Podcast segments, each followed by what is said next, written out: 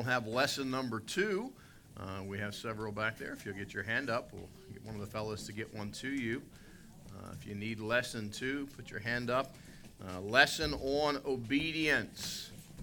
As we continue looking at Peter, the education or the making of a disciple. And uh, Brother Royce, would you mind grabbing one for Miss Moira there, one of the lessons there? Anyone else need uh, lesson number two this morning? Uh, turn in your Bibles with me to Luke chapter 5. Luke chapter 5 today. Be in prayer for uh, Brother Colton. Uh, he's preaching in Hinton this morning. And uh, be in prayer for them as they uh, services today there and travel back. Pray for safety for them. Be praying for Eric and Cheryl that the children's church doesn't chew them up and spit them out. We'll, we'll see if they survive. And uh, what a good day uh, to come together. I know, I know it's still cold out there. I know there's still snow, but man, I, I can almost smell green grass. It's getting close. Luke chapter 5, uh, look if you will here at verse number 1 through 9. And it came to pass that as the people pressed upon him to hear the word of God, he stood by the lake of Gennesaret and saw two ships standing by the lake. The fishermen were going out of them and were washing their nets.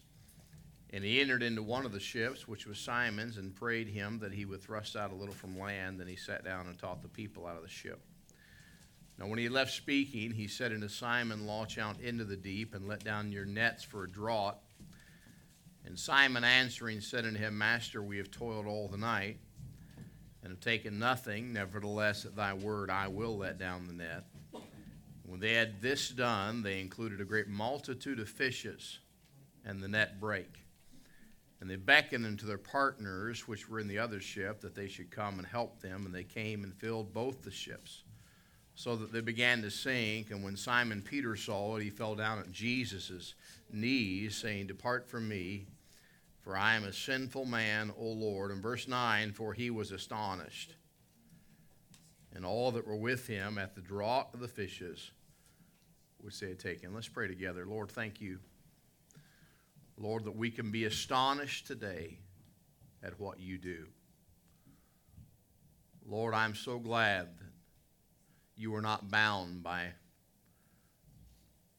Lord, the dimension that I am bound in in strength and ability, knowledge. Lord, I'm sure glad that you're all powerful, all knowing, ever present.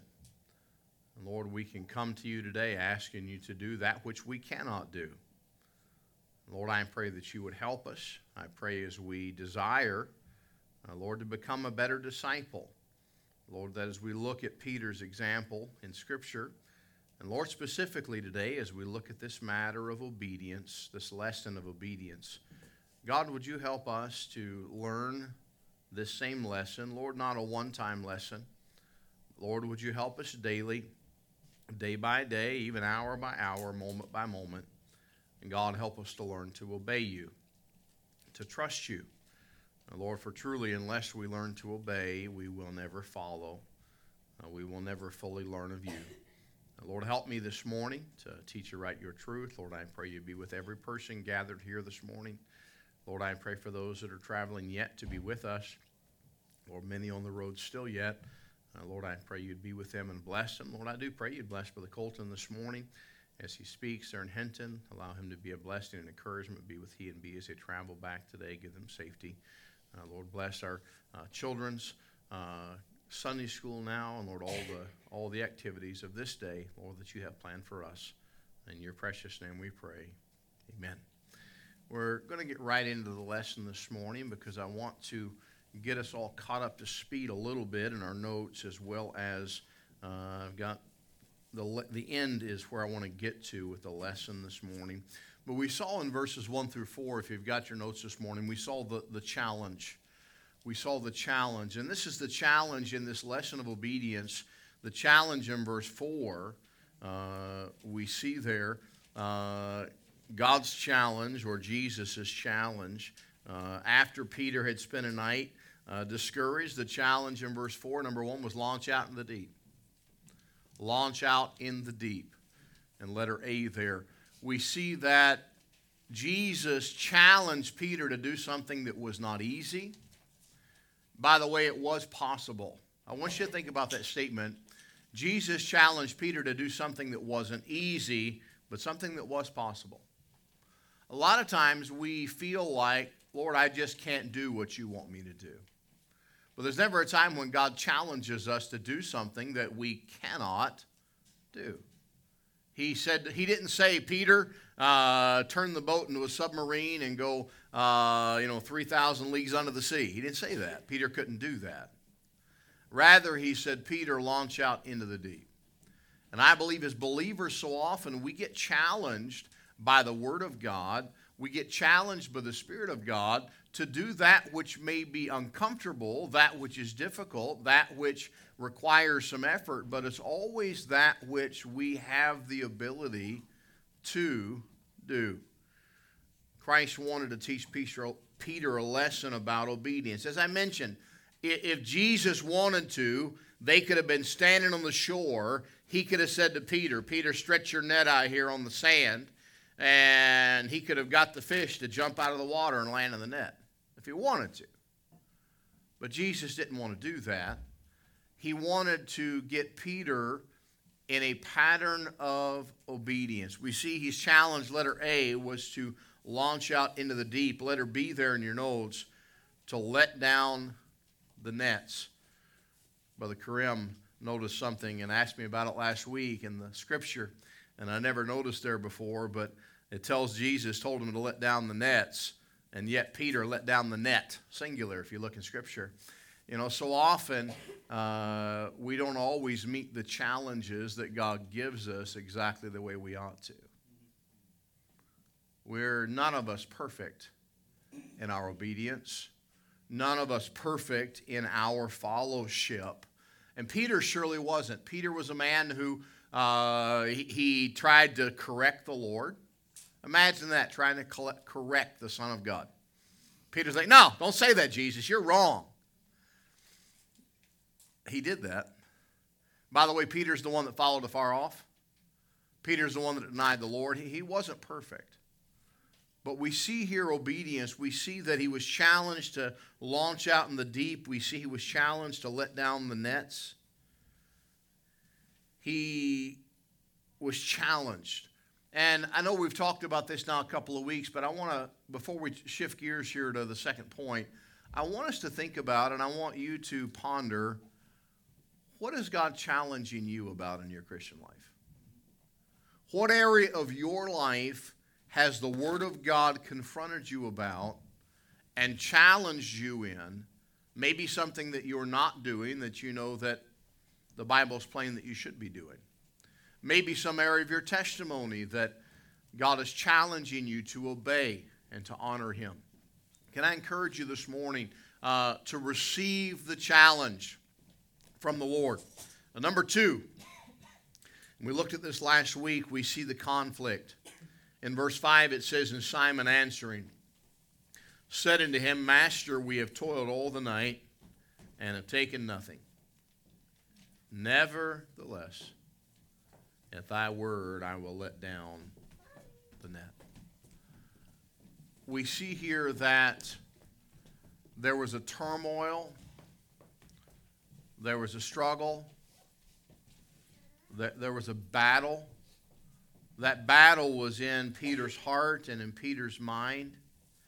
Romans 6:13 says neither yield ye your members as instruments of unrighteousness unto sin but yield yourselves unto God as those that are alive from the dead and your members as instruments of righteousness unto God. James 4 7, submit yourself therefore to God, resist the devil, and he will flee from you.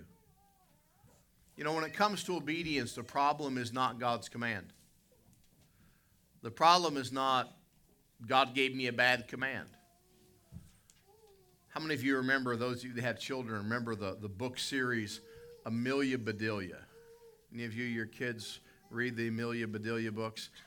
I, I, because we had Amelia Bedelia books for our girls when, I, when they were growing up, I confess, when we read a moment ago, when the Bible says the ships were standing, in my mind, I thought of Amelia Bedelia seeing a boat with legs standing beside the water. Now, in that book series, she took everything very literally. You know, the, they said to her to dress the turkey for Thanksgiving dinner. Instead of preparing it and cooking it, she put clothes on it. And all those very, very direct and very misunderstood terms. And she would say, Well, that's what you told me to do. I did exactly what you said. The problem with our obedience is not, the conflict is not what God says and confusion. The problem is not with God, the problem was with us and our desire not to do that. Yesterday, uh, we had our men's breakfast. Brother Bonnie, we probably had enough food to feed, what, 100 people? Maybe 200 people? I ate yours, Brother Gerald. I, I filled in for you. Uh, but at the end of the meal, we were done eating. I looked over at Bon and I said, Hey, you need a piece of chocolate cake? And he had eaten, Miss Chris, he'd eaten for 35 minutes already. And he looked at me and he didn't go, Yeah, I don't think so. He's like, So I speared a piece of chocolate cake and no exaggeration, about that big, about that tall, put it on his plate. He just started eating it.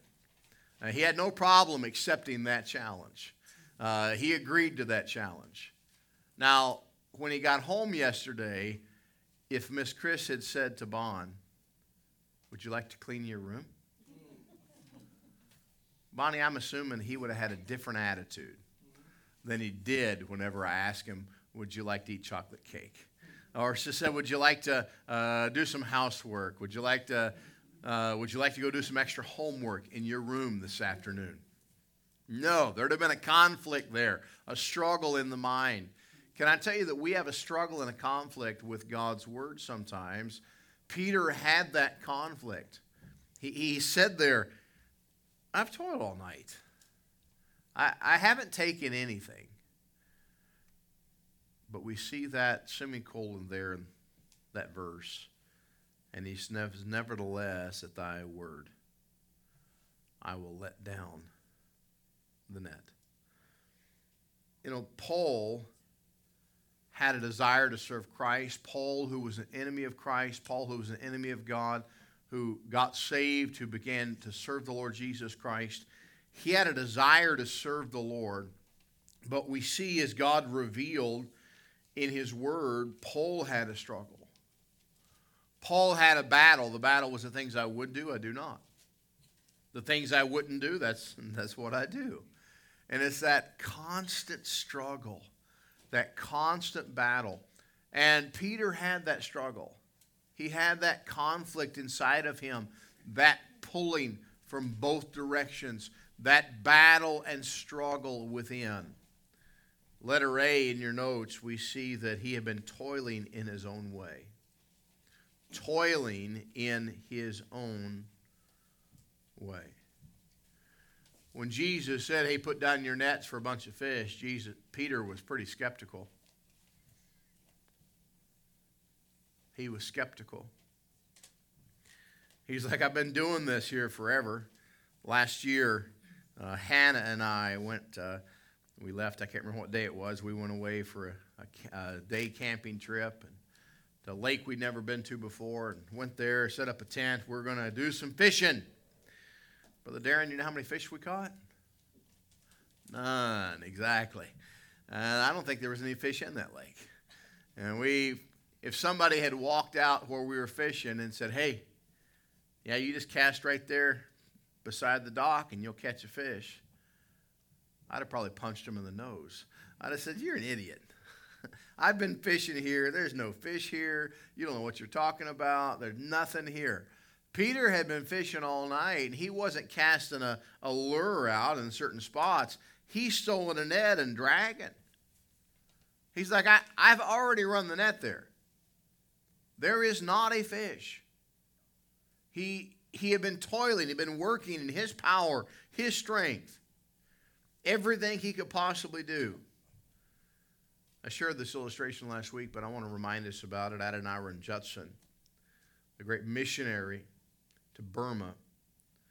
In 1813, when he arrived in Burma, its statistics tell us that there was not one practicing Christian from all the research they've done in the country of Burma. For the first six years, that number did not change, other than those that came there to help in ministry. There was no believers in the country of Burma for six years. That would be discouraging. I'm sure at the end of six years, Mr. Judson went, There's no hope here. I mean, I've been fishing in this same hole for six years and never caught one fish. I'm done. But he didn't quit. He stayed faithful. Why? Because God had led him there. And it says after his death, there was a survey done by the government of Burma that show the population of Christians in Burma after the death of Mr. Judson to be 210,000, or one in every 58 Burmese. Almost two out of every hundred people in the country of Burma had received the gospel of Jesus Christ. Now, God did that. God did that. Can I tell you that God was going to do a great work through Peter? Edmund Burke said, Never despair, but if you do, work on in despair. Work on in despair. We don't understand Christ, we don't understand His work. His ways are high above our ways, His thoughts are above our thoughts.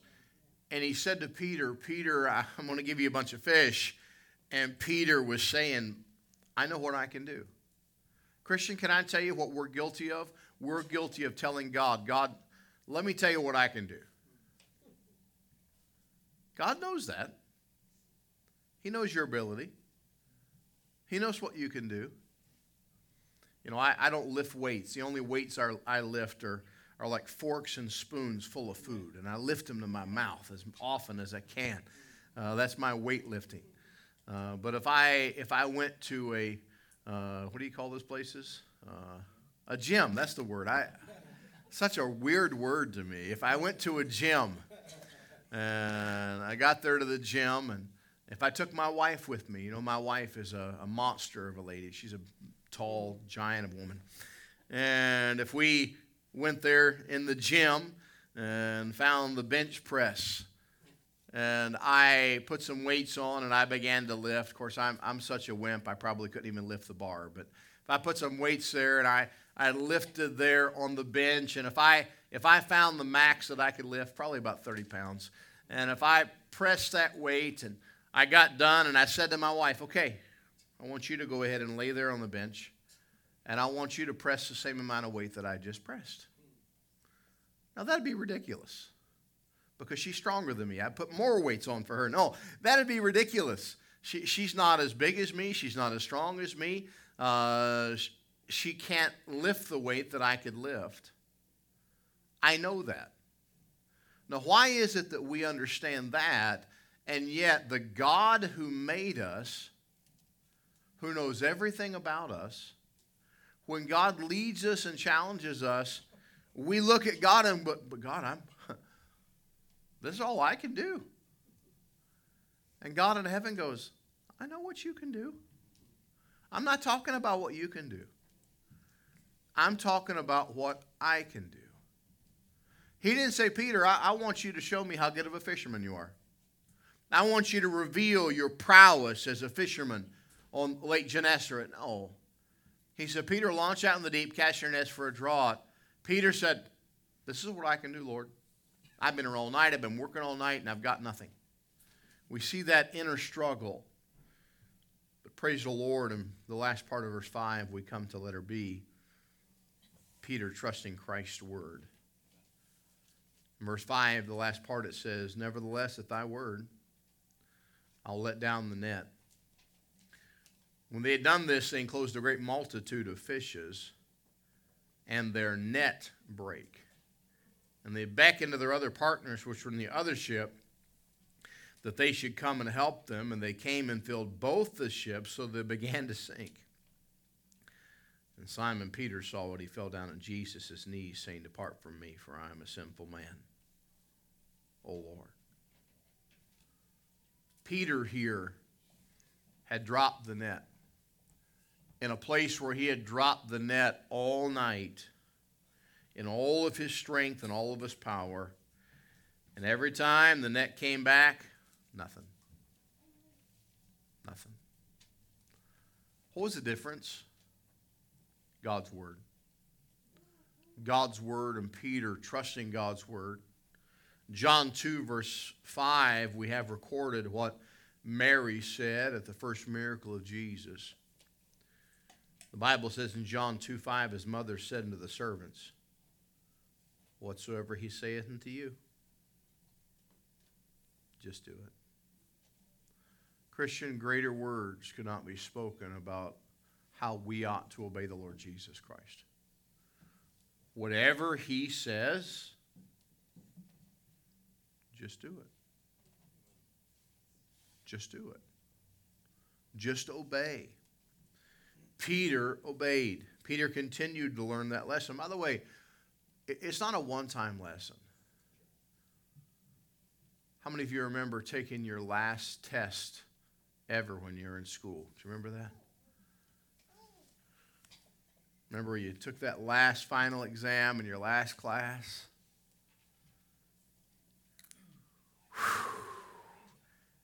It's finished. It's done. You know, this matter of obedience is not a matter of, okay, I'm going to pass the test of obedience. Woohoo, I passed that one. Now I don't ever have to take that test again. No. It's often that we have to pass the test of obedience. We struggle. But Peter here did obey. He trusted the word of the Lord, he trusted Christ's word. Our, our problem often is we don't want to obey until we understand. Well, explain to me why, and I'll do it. You know, if my son in law and I were out together, and he's standing on the edge of the curb, and I'm over on the sidewalk, and I see a garbage truck headed directly to run him over. Rebecca would probably be driving the garbage truck. But if I saw the garbage truck coming to run him over, and if I said to him, hey, get out of the street, and he said, why? The next noise I would hear would be, boom, he'd get run over. Now, the best thing would be if he just got out of the street. But we want the Lord to explain everything. We want to understand it all. We want to, I got to know, you know, if I do this and what happens here and if this happens and I got to know everything, Lord. You tell me everything and then, you know, all the way up until the day I die. You explain every little step of the way and maybe then I'll decide. We just need to obey. We need to obey what the Lord tells us. Peter had to continue learning. John 13, 7, Jesus answered and said to him, What I do thou knowest not now, but thou shalt know hereafter. Christian, I'm not always going to know now what he's doing. Not always going to know now. Uh, rather, sometime it may be a long time before I know. But Peter told the Lord here, Nevertheless, look at verse 5, at thy word, I'll let down the net. Peter was about to experience a powerful blessing that comes from obedience. And we see here Peter was saying, Lord, okay. I don't think Peter said, Boy, I can't wait to see the miracle Jesus is going to work. I think Peter was kind of like us. I think Peter was like, I'm going to put the net down, and then maybe when the net comes back empty, Jesus will shut up. He'll stop talking about putting the net down. He's going to find out I know more about this lake than him. I, I think that was probably a little bit in Peter's mind. Peter, uh, you know, he was a rough, carnal guy. I think he, he was angry and wanted to show Jesus up, maybe even. But he obeyed, even if partially. He let down the net. He trusted the word of the Lord. Ephesians 3:20 says, "Now unto him that is able to do exceeding abundantly above all that we ask or think, according to the power that worketh in us, unto him be glory in the church by Christ Jesus throughout all ages, world without end." Amen. Statement I shared with you last week, but God often limits himself to act in response to our faith. Remember the woman who they told her to borrow vessels, and she borrowed all the vessels and then began to pour the oil out in the vessel. Can I tell you when the oil stayed? When there was no more vessels. When there was no more vessels. That's when the oil stopped. God said, Okay, I'm going to stop my miracle. If there had been vessels for a square mile, I think that they would have kept pouring that oil till every vessel was filled. But God limited himself to the miracle of as much as they would trust. How much do we trust the Lord? How much are we willing to lay out and say, Lord, would you fill this? Would you do that? Peter eventually let down his net, but his obedience was not immediate or complete. Peter began to recognize, no doubt, his unworthiness. Number three this morning, this is where I've been wanting to get to for today. We see the confession. The confession. We find this in verse 8 and 9. And when Simon Peter saw it, he fell down on Jesus' knees, saying, Depart from me, for I am a sinful man, O Lord. For he was astonished, and all that were with him, at the draught of the fishes which they had taken. The Lord, as I, as I said, Brother Krim uh, spoke with me about last week, the Lord said, Let down the nets. Peter let down, the Bible tells us, let down the net. Maybe it was skepticism. Maybe it was laziness. Maybe it was, you know, okay, going through the motions. Yeah, there you go. I let down the net.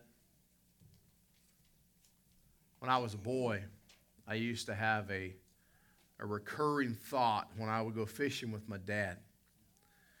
When I was fishing with my dad as a boy, we would fish for catfish. And when we'd fish for catfish, we'd use some kind of bait. We'd use worms. We'd use chicken livers. Uh, we'd use uh, stink bait. Literally, we called it stink bait. What kind of fish would you want to eat that eats stink bait, Miss Lois? But catfish are delicious, aren't they? Amen. And if we had like worms or whatever, and if we were done fishing and we knew we weren't going to go back fishing anytime soon, when we were done, we'd take the leftover bait and we'd to- empty the container, toss it out into the water so the, the fish could eat it. As a little boy, I remember thinking, you know, after we'd be fishing for a long time and not catch anything, I remember thinking, man, imagine what it would be like after we're done fishing when dad takes the bait and tosses the bait out in the water. And Brother Eric, as soon as that bait hits the water, the biggest catfish in all the world comes up and grabs a hold of it. I thought, man, how cool would that be?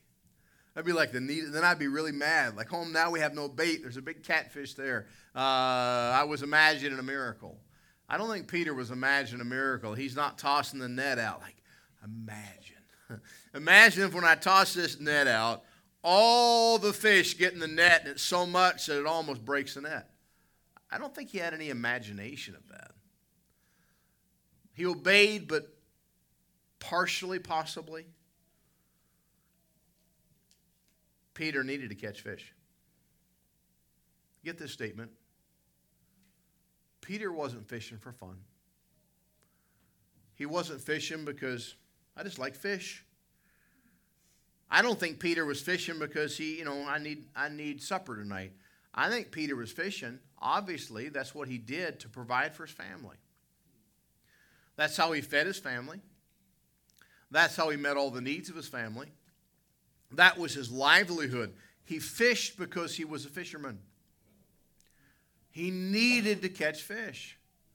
You know, if he went out fishing every day and came back with no fish and went to the market and they said, okay, how many fish we're going to buy from you today, Peter? Oh, I don't have any fish, but you can pay me. No. They aren't going to pay Peter. Peter didn't catch fish all night, but Peter needed fish. Jesus knew what Peter needed. Now, we see letter A there partial obedience. Partial obedience. Christ knew and provided for Peter. Christian, can I tell you, God knows in your life and God can provide for you? He can provide for you. Matthew 6, verse 31 says, Take therefore no thought, saying, What shall we eat?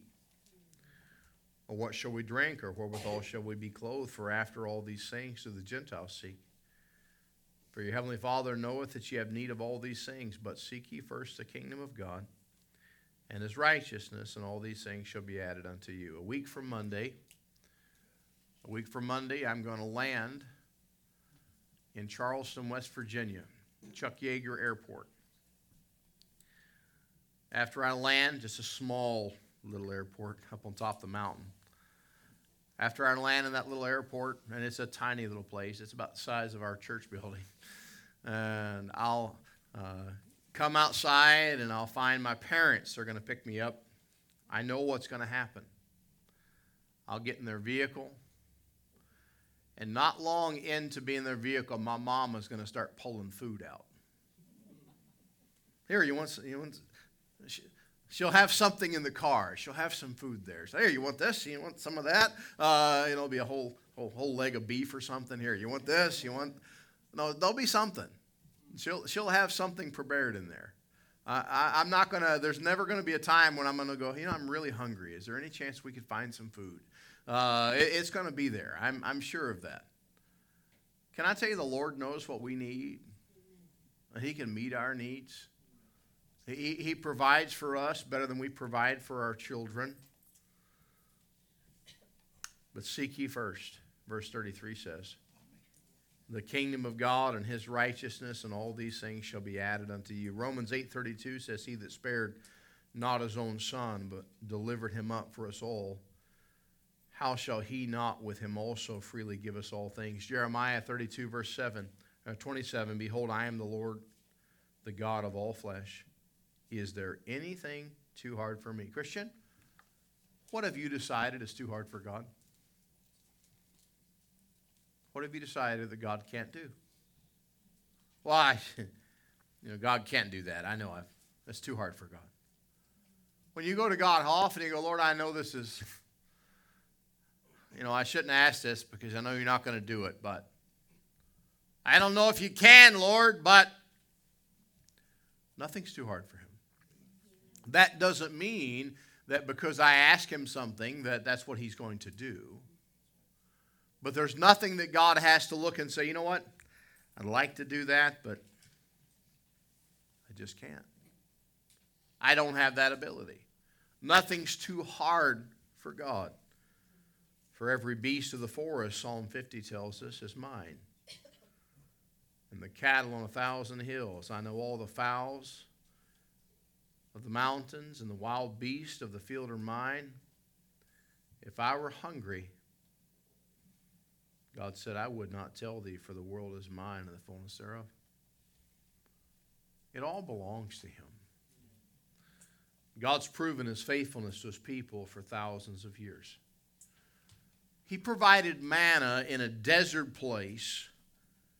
He, he fed them, He gave them water from a rock in a place where that was not possible. But God. But God. God, God proved his faithfulness. He provided food and water to his faithful prophet Elijah. Elijah there by the brook Cherith. They had the water there, and every day God sent a raven to bring him food. Now, I've seen a raven take food. Brother Eric, you've been with me when we saw some ravens in the bush. I've never seen a raven come down and say, Hey, would you like a sandwich? Let me, let me get you a sandwich. Here, would you like a piece of meat? Let me get you a piece of meat. But God did that for Elijah. God, God provided for him, God met his needs. He provided deliverance to Shadrach, Meshach, and Abednego. Or as my buddy Ernie, uh, a great big, tall African American fellow that pastors in Toledo, Ohio, used to say, uh, he called him a bad Negro, not a Abednego. But uh, I think that probably the Bible's right and, and Brother Ernie's wrong. But I, God provided for him those three young men in the fiery furnace when they refused to bow down to King Nebuchadnezzar's golden image. God did all of that and so much more. And we read the Bible, God did this and did this and this and this and this. And then we come over here and look at our life. But I don't think God can help me this month. I'm just, just too hard of a difficult month. God can't take care of me. God can meet our needs. Peter needed to catch fish. By the way, the Lord used the fish to teach Peter a lesson and to boost his faith, but at the same time, Peter needed those fish. It was Jesus meeting the need of Peter, encouraging him. And We see that picture. You know, God's provided for you, God provides for me. When I was in Bible college, I remember telling my wife many years ago, I said, when we graduate from college, when I graduate from college, I said, the day I graduate, I said, we're leaving that night. I said, we're going to start uh, traveling to raise and support to plant a, plant a church in, Cal- in Calgary, in Canada. And I remember my wife saying, How are we going to live? You know, how are we going to pay our bills? And I said, I don't know. That's God's problem, not mine. And I did finally uh, compromise with my wife. I didn't leave the night I graduated, I left the next morning. Uh, but we were traveling in the church in West Virginia at Christmas before I would graduate in May. And while we were there, the pastor asked me to get up and share a three minute testimony of what the Lord was going to do in our lives after graduation from college. And I did so. While I was still at the pulpit ready to walk down, a man about halfway back in the congregation, a building about three times this size, stood up on the aisle. He's in heaven now. And he said, Pastor, he said, I think we ought to as a church, we ought to vote to support Brian and Carrie as soon as they start raising support to go to Canada. And it was a weird thing. I've never seen this happen before. The pastor's here, I'm here, and the pastor just looked and said, Well, how, how much do you reckon we ought to support Brother Rice for? And I'm like, Please say $50. Please say $50. That's what I'm imagining in my mind, man. I know it's churches, some churches support missionaries 20, 30, 40, 50. And I mean, Please say $50. That's what I'm saying in my head. And the fellow there, halfway back the auditorium, said, Pastor, I think we ought to support him for $300 a month. And I thought the pastor was going to say, Sit down, you idiot. Who else has an idea? And they, right there before I left the platform, they voted. When you start deputation, they're going to, they're going to support us for $300 a month. The only bill I had in all the world, and I mean all the world, when I graduated from Bible College was my car payment. My car payment was $300.01. You can ask my wife, one cent. I looked at my wife that night and I said, You reckon the Lord can provide one cent? Uh, I think so. If He does, we're okay. Can I tell you, the Lord can meet your need? He, he can take care of us. We, we can trust Him. You know, thinking about how abundantly Jesus supplied fish to Peter and to his partners. By the way, think about this. I don't know if, you, I don't know if you've ever looked at it from the, the physical before. I know we often read the Bible and we go right past so much stuff. Jesus was going to say to Peter, Hey, leave your fishing. Come with me. You know what Jesus did before he had Peter leave fishing? He had him catch so many fish it filled the entire boat and almost sank. I believe part of that was he could say to Peter, Here, this will take care of your family for a long time. You, you can trust me. You, you, you can trust me. You can follow me. And we see that Jesus did that for Peter. You know, a better question uh, might be are we using effectively that which God has already given us? That's a question we have to ask ourselves. Peter's doubts about the Lord evaporated. when he saw that, uh, I wonder if when they got back to land and got the fish out, I wonder if Peter said to Jesus, Hey, uh, you got any more good fishing spots? you got any more ideas? Maybe go back again? Let her be. Any notes here? Notice full forgiveness. Full forgiveness. After Peter realized what Christ had done, he fell down at the Lord's feet or at his knees, the Bible tells us. Peter was transformed from being skeptical, transformed from being brash and doubtful to being broken, to being humbled, to being a man who was in a very painful awareness of his unworthiness before the Lord. As he said there, Depart from me, for I'm a sinful man. Isaiah 57 tells us in verse 15, For thus saith the high and lofty, one that inhabiteth eternity, whose name is holy. I dwell in the high and holy place with him also that is of a contrite and humble spirit to revive the spirit of the humble, to revive the heart of the contrite ones. Psalm 51, verse 17 says, The sacrifices of God are a broken spirit, a broken and contrite heart. O God, thou wilt not despise. In the Bible, when someone laid prostrate or fell on the ground, it was a picture of their spirit yielding in Joshua chapter 5 and verse 14, Joshua fell to the earth before the Lord of hosts. In Numbers 22, Balaam, when he realized he was in the presence of the Lord, he fell down. In Samuel chapter 9, verse 6, Mephibosheth bowed down before David in humble gratitude. In Luke 17, verse 15, the one thankful leper fell down on his face before Jesus after being healed.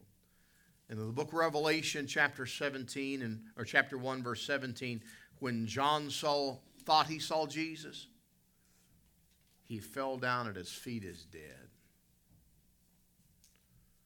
He, he fell before the angels. They lifted him up, and then when he saw Jesus, he fell down before him as dead. Peter saw was unworthiness. Christian, I believe sometimes God wants us to pull us out of ourselves and to get us to look and to see Him and to see ourselves. The Bible says, The goodness of God leadeth me to repentance. When I see how holy God is, I see how good He is, and I truly see what I am, it leads me to that yielding. It leads me to that repentance. It brings me to that place. Peter failed in his Christian life. Peter wasn't perfect. Peter had some pretty big struggles. I mean, after Jesus died, what Peter do?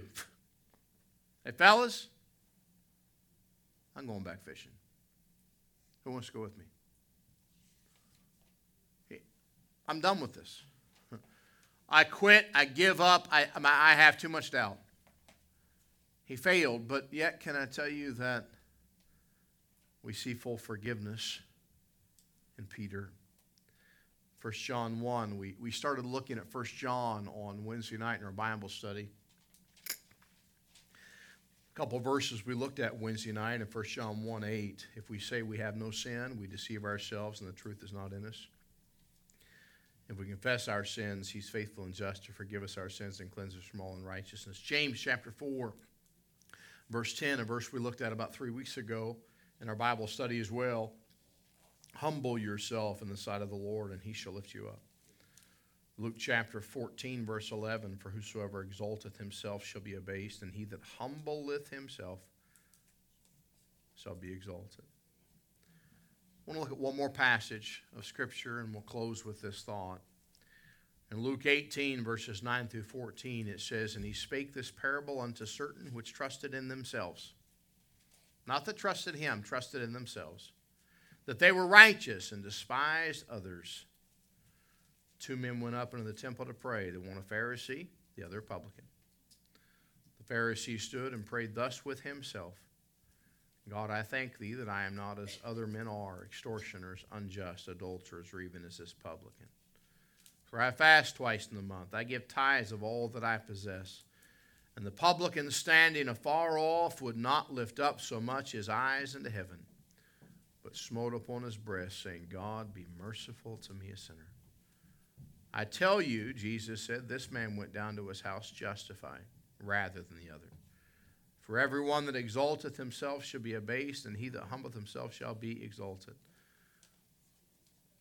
We can thank the Lord tonight this morning that Jesus is, as the Bible tells us in Luke 7, the friend of publican and sinners. He's the friend that's sick closer than a brother. You know, we, we see ourselves in Peter. We see the Lord challenging us, and we go, I don't think so. We see the conflict in our own mind and our own heart. But I praise the Lord that we can see it through to fruition as we obey. And we can, although we have faith, as we say, Lord, I believe, but help thou mine unbelief. He will. He will. He, he helps that lack of belief. Just a thought as we close. I don't know the logistics of how many nets Peter had. I, I, don't know exactly how it went down when he cast the net. I don't know if when the other boats came to help, if, if they continued to use that net or they put other nets, but I wonder how many more fish Peter could have caught if he would have fully trusted the Lord. Christian, would you be willing to fully trust Him? I, I don't mean part way, I mean all the way. All the way in. Last summer, we stopped at Medicine Lake. Medicine Lake is a glacier lake, half kind of, I guess, about a third of the way from Lake Maligne Lake back towards Jasper, maybe a quarter of the way. we stopped there and our family went to the water, and some people, like my wife, dipped her toes in the water as low as it was cold. Me and Josh got out in the water a little ways, and there came a point where we had to make a decision. are we going to really get in the water, or are we going to kind of be halfway in the water? And finally, went all the way under. It was cold. You know, if you, if you touched your little toe in the water and you took a, a step, sitting there shivering, and you go a little bit more in the water and shivering, you're never going to get in the water. We just had, had to make a decision, man. I'm getting in that water. I'm going under. Uh, I'm gonna I'm gonna get all the way in. Christian, may we stop standing on the bank of God's will. May we stop just, okay, Lord, I'm going to trust you just a little bit. And let's just jump in. Let's just fully obey. Let's just see what God really wants to do and see His will. Let's pray together. Lord, help us, Lord, to obey. Lord, Peter struggled. Lord, I believe you recorded it in Scripture because you knew we would struggle the same way. Lord, this wasn't a one time victory or a one time event that caused him to perfectly obey. Lord, he struggled still. Lord, I thank you for that victory you gave him. And Lord, I ask you to help us to have victory in the area of obedience. Lord, as you challenge us, Lord, as we deal with the conflict of our flesh and our heart. Lord, I pray that we would go on to see your blessing. Lord, I pray you bless us this morning. Lord, I pray as we continue our study next week, Uh, Lord, looking at Peter in this matter of you turning him and growing him and teaching him to be a disciple. God, may we take those lessons, apply them to our heart. Lord, be with us in our service to come, Lord. May you be glorified today. In your precious name we pray. Amen.